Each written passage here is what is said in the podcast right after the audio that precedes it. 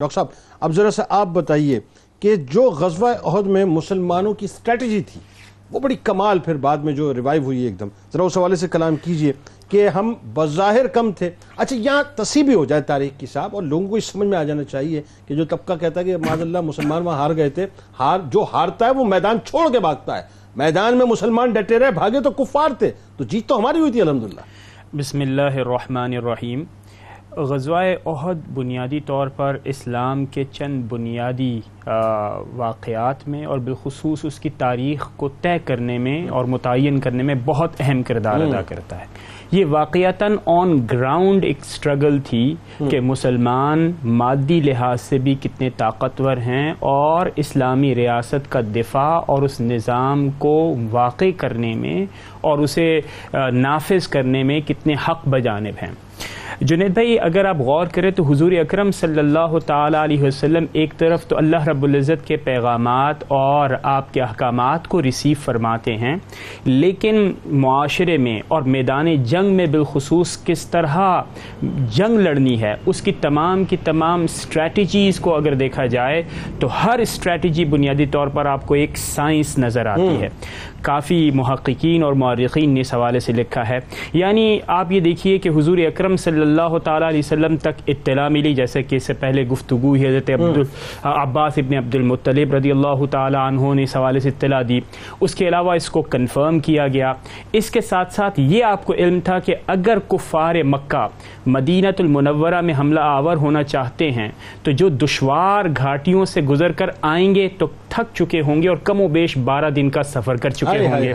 اس سے پہلے آپ نے یہ طے کیا کہ ہمیں ایک ایسی جگہ پر کیمپ لگانا ہے جو کہ محفوظ بھی ہو ہاں۔ اور جو کہ ہمیں سوٹ بھی کرے۔ چنانچہ آپ نے میدان عہد کے اندر ایک ایسی جگہ کا انتخاب کیا جو کہ مسلمانوں کے لیے دفاعی انداز میں اور دفاعی نقطۂ نظر سے بہترین ہو۔ ہاں۔ دوسری بات یہ ہے کہ حضور اکرم صلی اللہ تعالیٰ علیہ وسلم جیسے کہ مشورہ کیا گیا اور یہ طے کیا گیا کہ ہم اقدامی انداز میں دشمن کا مقابلہ کریں گے، تو جب آپ وہاں پر تشریف لائے تو پھر آپ نے نہایت ترغیبی اور اس کے ساتھ ساتھ جوش اور ولولہ، اور ہم سب جانتے ہیں کہ نوجوان نہایت پرجوش تھے کہ کفار و مشرقین کہ جتنے بھی برے ارادے ہیں ان کو ہم نے میٹ کرنا ہے۔ یہاں تک ہوا کہ پندرہ کے قریب نوجوان صحابی جو چودہ برس سے کم عمر کے تھے سرکار علیہ السلام نے ان کو لوٹایا۔ لوٹایا۔ یعنی وہ تو شوق شہادت میں بس آگے بڑھنا چاہتے بڑھنا چاہتے جی۔ تھے۔ اب اس بات کو دیکھیں حضور اکرم صلی اللہ تعالیٰ علیہ وسلم نے کتنے خوبصورت انداز میں ایکسپلائٹ کیا۔ آپ نے وہاں پر تشریف لے کے گئے آپ نے اپنا خواب بیان کیا اور اس کے بعد پھر آپ نے ان کو اندر جوش دلانے کے لیے آپ نے تقریر فرمائی۔ اس میں آپ نے ذمہ داریاں بھی بتائیں لیکن آپ دیکھیے اخلاقیات کا اعلیٰ نمونہ کہ آج دشمن اپنی عورتوں کے ساتھ مکمل بندوبست کر کے ایسے آیا تھا کہ آج کے بعد پھر مسلمانوں کا نام و نشان نہیں ہوگا۔ اشار پڑھ پڑھ کے تیش دلاتی تھی عورتیں۔ عورتیں تیش دلا رہی ہیں۔ اس کے بعد آپ نے خوب انتظام کیا ہوا ہے اور حضور اکرم صلی اللہ تعالی علیہ وسلم نے اس عالم نے خوف کی فضا نہیں بلکہ مزید جوش بڑھایا۔ پھر اخلاقیات کا عالم جس کی طرف میں توجہ ناظرین کی چاہوں گا وہ یہ ہے آپ نے تمام لوگوں کو اس بات کی نصیحت فرمائی کہ جنگ کا آغاز آپ کی طرف سے نہیں ہونا چاہیے۔ ہاں۔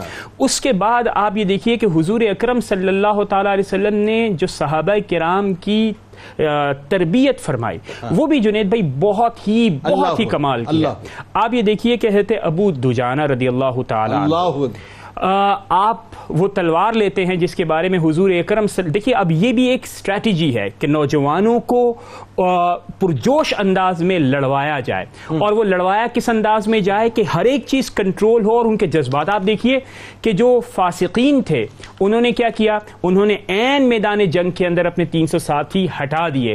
اس وقت مسلمانوں کو حضور اکرم صلی اللہ تعالی علیہ وسلم نے یہ ثابت فرمایا کہ جنگیں ایمان کے جوش سے لڑی جاتی ہیں مادی ذرائع اہم ضرور ہوتے ہیں لیکن ایمان کے جوش سے لڑی۔ صرف آخر میں میں بات یہ کہنا چاہوں گا جب حضور نے یہ فرمایا کہ یہ تلوار کا کا حق کون ادا کرے گا؟ حضرت ابو دجانہ نے فرمایا کہ میں کروں گا۔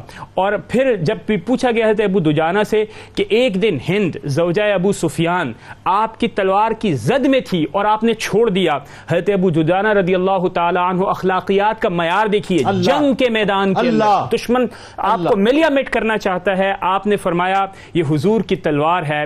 اس تلوار سے ایک عورت جو کہ بے یار و مددگار ہو یہ نامناسب اور ناپسندیدہ بات ہے کہ اس تلوار سے اس اللہ اکبر۔ اللہ